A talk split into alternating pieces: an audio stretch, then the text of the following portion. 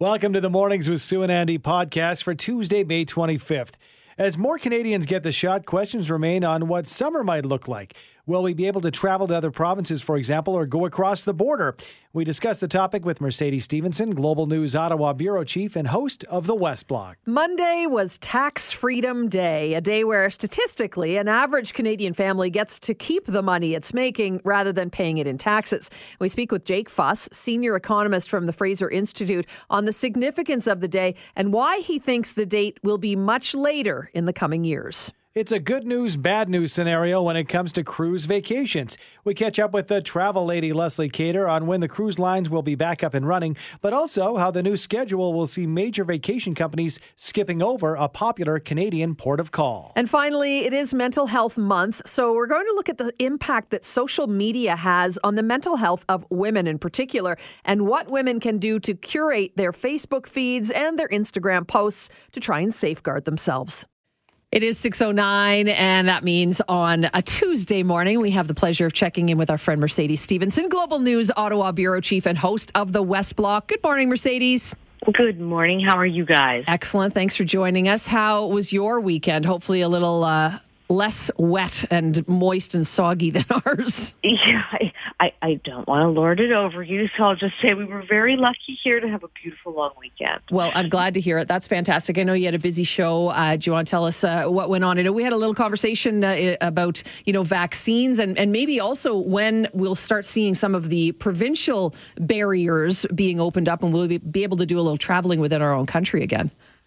Yeah, and you know the federal government always says when you talk about interprovincial travel that it's really it's not up to them. It's up to the individual provinces. And as you know, different provinces have um, different sort of regulations on coming in and out. Some require a quarantine, some don't. Um, but it's interesting because if you looked at the flights uh, into Canada and within Canada during the sort of end of April to mid-May time period, there's exponentially more COVID cases moving or flights with COVID cases moving on them inside Canada than coming into Canada. Um, so sort of an interesting thing to see. Some days I counted over a dozen domestic flights that had COVID cases. Um, and during that same period, you were talking anywhere between one and kind of four uh, international flights coming in. So it raises some interesting questions, but constitutionally, very hard to stop people from traveling interprovincially. And a lot of provinces simply don't want to put that two-week quarantine into place because there's a significant economic impact when you do that. Um, so it's sort of an interesting little realization, and that's one of the things that uh, we were thinking about on the show. And we were also thinking about Canadians crossing into the United States to get their shot. I know some Albertans were doing that um, with a First Nation Indigenous community that was offering shots very generously to Canadians who wanted to come across the border. But it's something the federal government has been trying to discourage. And we kind of asked them why. If you can cross directly into the you know, other side of the border and get a shot that it might take them weeks otherwise to get here. Uh, and essentially, Dominic LeBlanc, the minister we had on the show, said that they still believe it can pose a threat. Any kind of international travel, they still want to send that message, but they are willing to consider possibilities if there are specific border communities offering this initiative. Uh, so interesting to see that that was a little bit of a change in tone uh, from the harder line the government was taking earlier in the week on any Canadian crossing the border. Yeah, we got we got notice uh, over the weekend that mm-hmm. the Blackfeet tribe, based out of you know Montana, saying that they have to put the brakes on it because of bureaucracy on both sides of the border. And Sue had mentioned that they don't even get out of their cars. So to me, it's, it's ridiculous. It makes no sense whatsoever. But as far as the border itself, we knew that it's been extended to June 21st, the federal border between the U.S. and Canada. Are you hearing anything else as to what we might see come June 21st? Another extension, or could we see things reopening? We just don't know at this point. And um, it's one of the questions that we asked Minister LeBlanc on the show was, you know, when could we see reopening? All they're saying is that it's connected to vaccination rates. Um, so they want to see a higher vaccination rate on both sides of the border. Now that kind of gets interesting and tricky because while Canadians seem to be very keen to get the vaccine, um, Americans seem to be less so. Their, their vaccination rate is dropping off and it's not due to lack of supply. So we haven't seen any kind of an actual benchmark released by the government yet, and I suspect that they might be reluctant to do that because it could tie their hands at some point uh, with reopening the border. But there's more and more pressure coming from the United States, especially from uh, northern governors, saying we need to reopen the border, we need to get going. Um, but at this point, the government is saying they still want to wait longer. We just don't really know how much longer. Mercedes, what's the latest in Manitoba? I know they're certainly seeing uh, just now uh, here in Alberta, we're kind of coming out the other end of our third wave, but Manitoba just moving into theirs, and things are looking pretty dire in that province. Yeah, certainly um, very, very serious. They're asking for help from the federal government, and we were learning that uh, the federal government is going to be sending some things like uh, individuals like lab workers and uh, potentially medical staff to try to help out um, because essentially they're just overwhelmed. And we had the same thing happen here in Ontario. Uh, in fact, the military had to come in in Ontario to some areas, and uh, we're, we're kind of operating little mini field hospitals outside certain hospitals where the ICUs were simply becoming overwhelmed by COVID cases. Um, so we had Mayor Brian Bowman on the show. He's the mayor of Winnipeg, and he's none too happy with the provincial government. He thinks that they did not keep restrictions tight enough for long enough, and that essentially a lot of this was avoidable. So certainly some tension happening out there in Manitoba uh, between the municipal and the provincial governments on what those restrictions should look like, um, and uh, some some sort of internal finger pointing starting to happen there. You know, we'd be remiss if we didn't ask you uh, the latest in the sexual mm-hmm. misconduct mm. investigation into uh, Canadian military and uh, the higher ranks. Uh, anything new over the past week? Yeah, so the Defense Committee continues to sit, and um, the opposition want to call more witnesses, including Zita Astravas, um, who was the chief of staff to the defense minister at the time that Gary Walbourne tried to bring this allegation forward. Uh, they say they want clarity from her on what exactly she said to who when. Um, she's the one person they sort of haven't heard from. So your listeners know it's highly, highly, highly unusual for a government to ever allow political staff to testify. Um, so the you know the same thing happened with the conservatives in, in various scandals that they had, but um, they're saying they want to hear from Astravas because they want to hear from her specifically what she actually did, and that's the only way to find that out. Uh, the Liberals basically walked out of the committee meeting on Friday, essentially freezing it while this was being debated. So we don't really know what's going to happen there. We'll be watching the committee this week to see whether um, it's shut down and there's no more testimony or whether they continue to hear from witnesses. So, does it feel like, you know, there's lots of complaints coming from everybody but the liberals? Well, the liberals say they're trying to be open and honest and, and get to the bottom of this, but it does it just doesn't really feel like that, does it? Well, you know, it feels like there's there's kind of um, the same thing being said over and over and over again, which is that they do not tolerate harassment in the workplace. Well, obviously not. No modern employer does. Um, but there's sort of a feeling that they they didn't take a lot of responsibility for the behaviors of people, how they reacted um, to what happened with John Vance. They just kept kind of blaming the bureaucrats. They have changed their tune on that a little bit, um, but it just seems to be this continuing unfolding scandal for them about when people knew what and, and what they actually did about it. And we still don't have a lot of transparency on what exactly happened there, despite the promises to, to have that.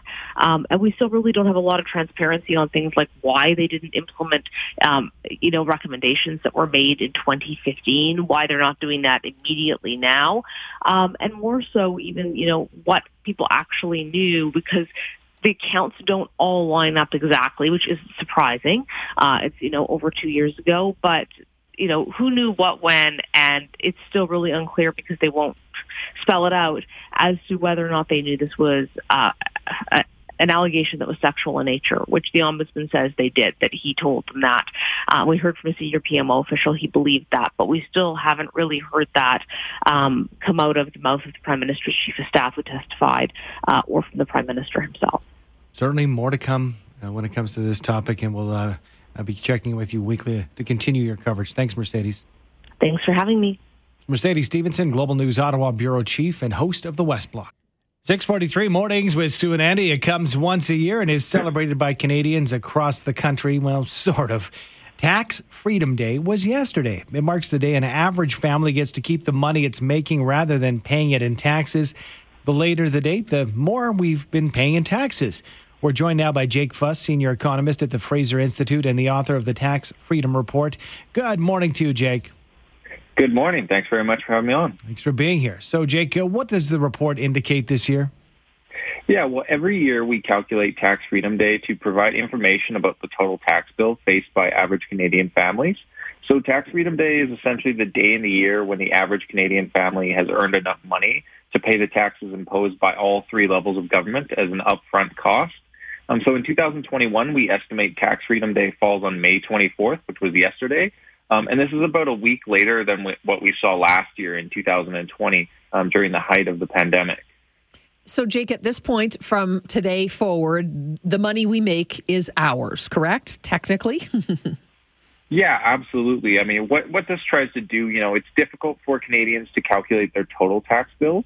Um, so Tax Freedom Day is the day in the year, like I said, when the average Canadian family has earned enough money to pay all the taxes. Um, you know, in Canada, we pay many different types of taxes. So some of these taxes are, are more visible, um, but some of them are, are less visible, which adds to confusion about how much we actually pay. Um, so not only do we pay income taxes, we also pay property taxes, payroll taxes, health taxes, sales taxes, um, you know, taxes on gasoline, um, sin taxes, and the list goes on. Um, so Tax Freedom Day really aims to simplify this calculation process for Canadians. Jake, it's often touted that Albertans pay some of the lowest taxes in the country. Does your report back that up? Yeah, so actually the interesting thing in this year's um, Tax Freedom Day results is that Alberta no longer has the earliest Tax Freedom Day among the provinces. Um, a lot of this is due to the province having a smaller change in its tax bill in 2020 than other provinces.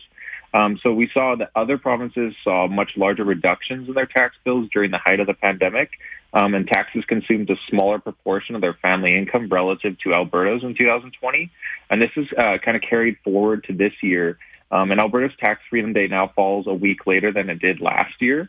Um, last year was May 15th, but uh, this year we're actually seeing it as May 22nd in the in the province of Alberta. Uh, why is that a week later then? What what sort of the, the impetus behind that? Yeah, a lot of it um, doesn't necessarily have to do with you know tax rate changes or anything like that. A lot of it is um, due to the change in the tax bill.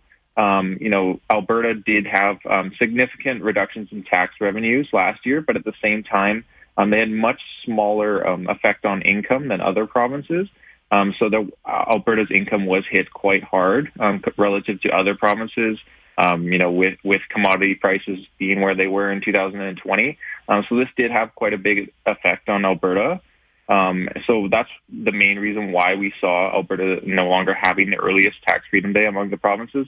And there were also, um, you know, big changes in other provinces too um, that saw their tax revenues drop quite a bit as well.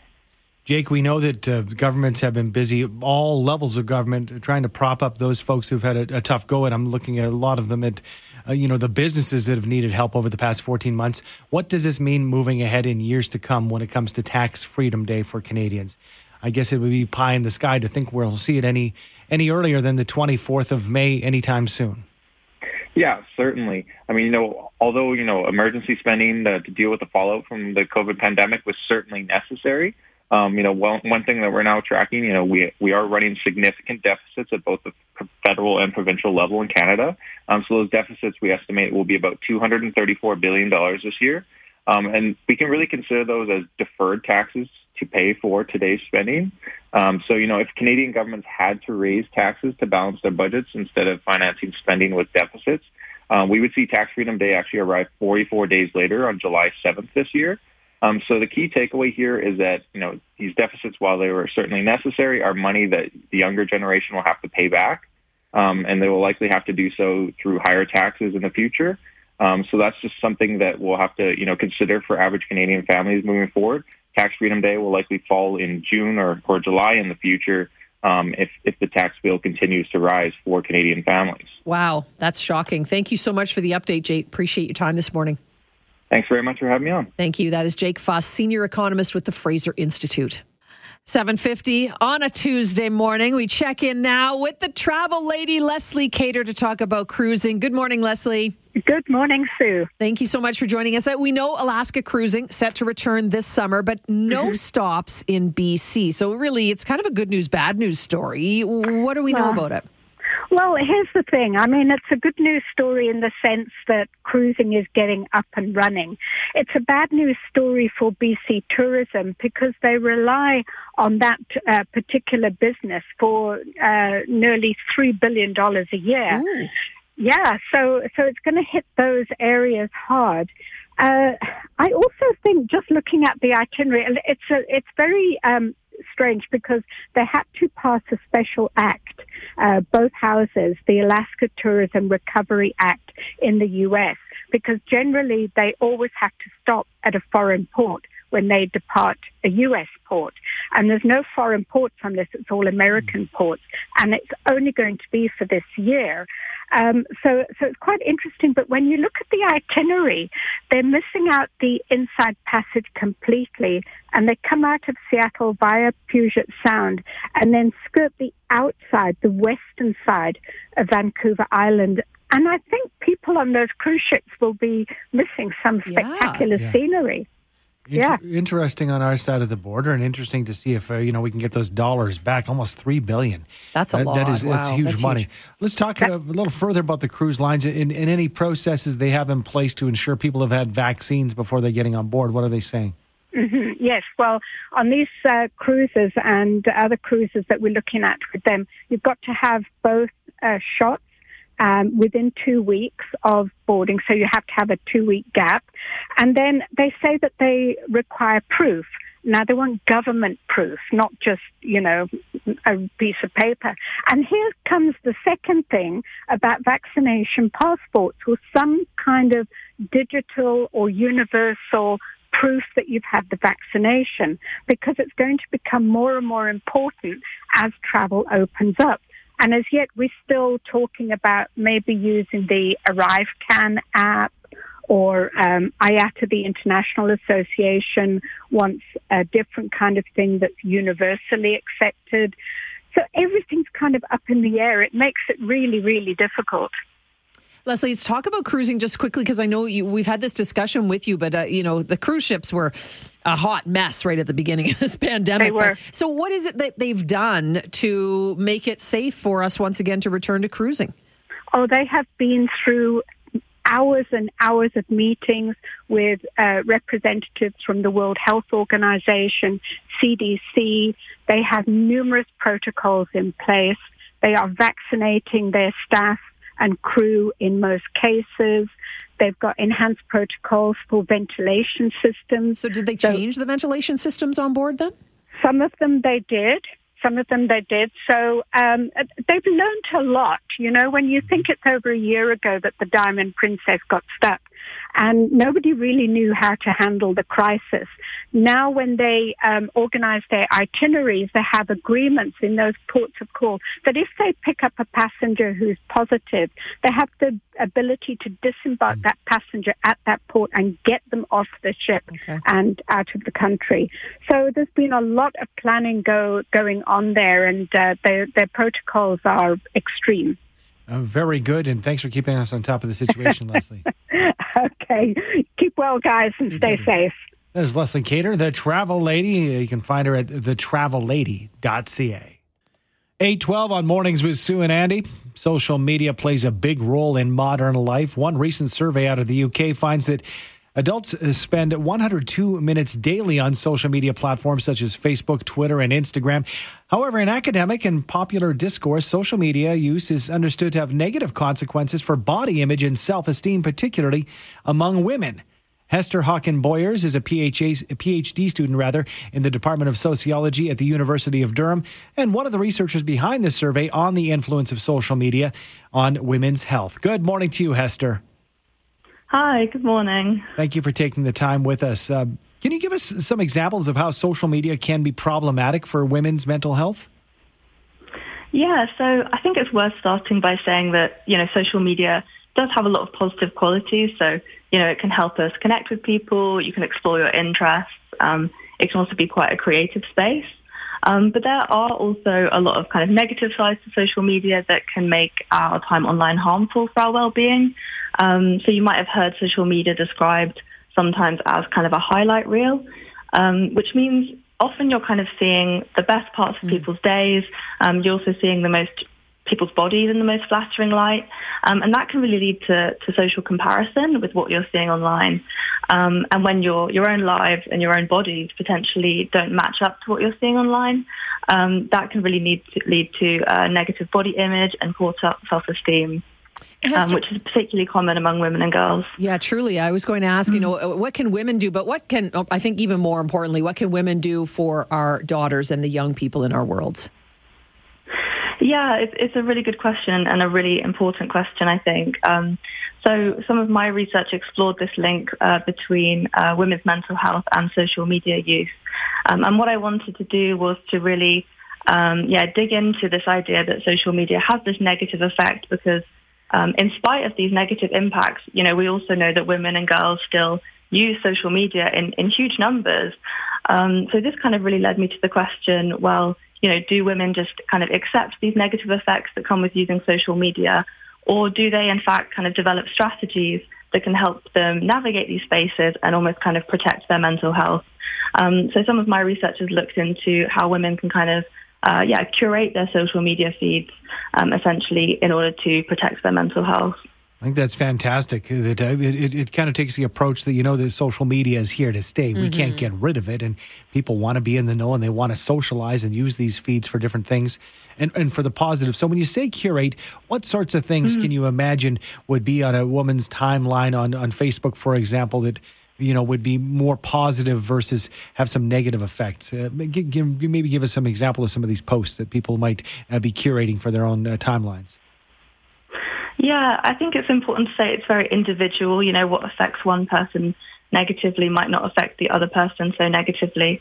Um, we do know that, as I said, there's a lot of kind of uh, idealist, idealized bodies on social media. Um, people edit their uh, their photos quite a lot, which can um, create these kind of expectations um, that that people possibly um, aren't able to kind of live up to in their own lives. Um, and I, I, think it's also important to say that um, it requires some kind of self knowledge. Um, to engage in these strategies of curation. So the women kind of need to have a bit of knowledge of their own triggers. Um, and that really comes about through, um, yeah, self-reflection and always kind of really checking in with yourself on kind of what you're seeing online and how it might be affecting you. Most definitely here to say stay. As Andy said, uh, we just have to learn to live with it and perhaps understand it a little better. Thanks so much for joining us and uh, appreciate your research. Thank you, Hester. Thanks very much for having me. That is Hester Hockin-Boyers, PhD student at the University of Durham. And I think, you know, you're right. There's no way we're going to get away from it. It's here to stay. And 102 minutes daily, I think that's a very low number, especially for our young people. And, yeah. and I, I think we just need to remind girls, particularly, but boys and girls, it's not always reality, right? Well, it is we know no, that. It's no different than a store or a restaurant that you like or you know don't have a real thing for. Maybe maybe not your cup of tea. You don't have to go into those stores. You don't mm-hmm. have to mm-hmm. go into and uh, spend money at certain restaurants and it is always the best of. Oh, absolutely. It's not real so life. with with social media you don't have to follow everybody. You don't have to you know see these images. And i've noticed particularly during this time of the pandemic unfollowing and you know and many times unfriending people oh it feels good who, yeah so i mean if, if if it causes you any stress what? Yeah, I think you have to, as Hester had mentioned. It's it's super personalized. What are you there for? Mm-hmm. What do you want to see? And uh, what do you not want to see? And if it doesn't make you feel good, delete that person or that control. follow. Yeah, for sure.